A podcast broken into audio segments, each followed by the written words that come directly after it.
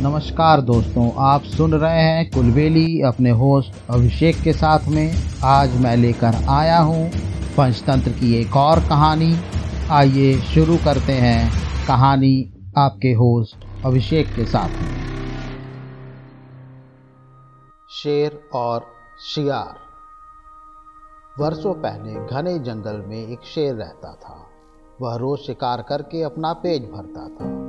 एक दिन वह एक भैंसे का शिकार कर अपनी गुफा की ओर लौट रहा था, कि तभी रास्ते में उसे एक मरियल सा सियार मिला।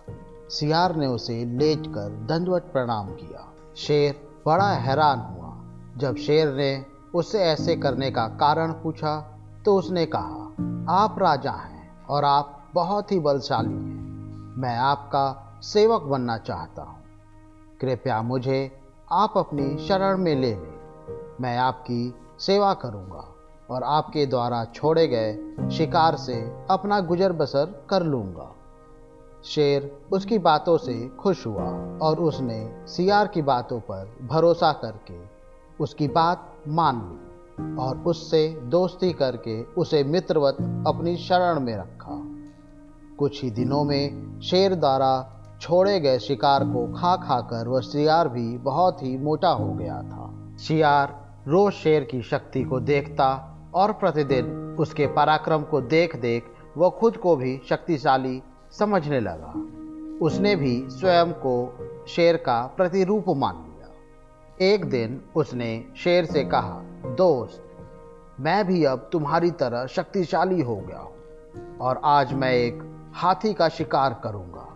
और उसका भक्षण करूँगा और उसके बचे खुचे मांस को तुम्हारे लिए छोड़ दूँगा। शेर उस शियार को अपना दोस्त समझता था, इसलिए उसने उसकी बातों का बुरा नहीं माना। लेकिन सियार को समझाया ज़रूर कि वो ऐसी गलती न करे। उसे हाथी के शिकार से रोका, पर वो शियार बहुत ही घमंडी बन चुका था। वो अपने ही भ्रम में जी रहा था। वह दम्बी सियार शेर के परामर्श को अस्वीकार करते हुए पहाड़ की चोटी पर जा खड़ा हुआ। वहाँ से उसने नज़रें दौड़ाई तो पहाड़ के नीचे हाथियों का एक समूह को देखा। उनको देखते ही वो तीन बार आवाज़ें लगाकर एक बड़े हाथी के ऊपर कूद पड़ा। किंतु हाथी के सिर के ऊपर न गिर वह उसके पैरों पर जा गिरा और हाथी अपनी मस्तानी चाल से अपना अगला पैर उसके सिर के ऊपर रख आगे बढ़ गया। क्षण भर में सियार का सर चकनाचूर हो गया। सियार उसी वक्त मर गया। पहाड़ के ऊपर से शेर सब कुछ देख रहा था। सियार की सारी हरकतें देखकर उसके मन ही मन सोचा, जो मूर्ख और घमंडी होते हैं, उनकी ऐसी ही गति होती है।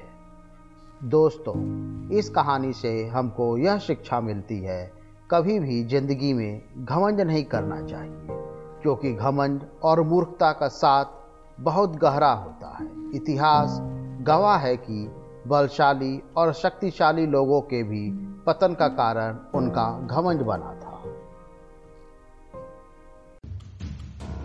दोस्तों, मुझे उम्मीद है आज की कहानी आपको ज़रूर पसंद आई होगी। और रोचक कहानी सुनने के लिए हमें लाइक सब्सक्राइब और कमेंट करते रहिए। तब तक के लिए अपने होस्ट अभिषेक को आज्ञा दें। नमस्कार।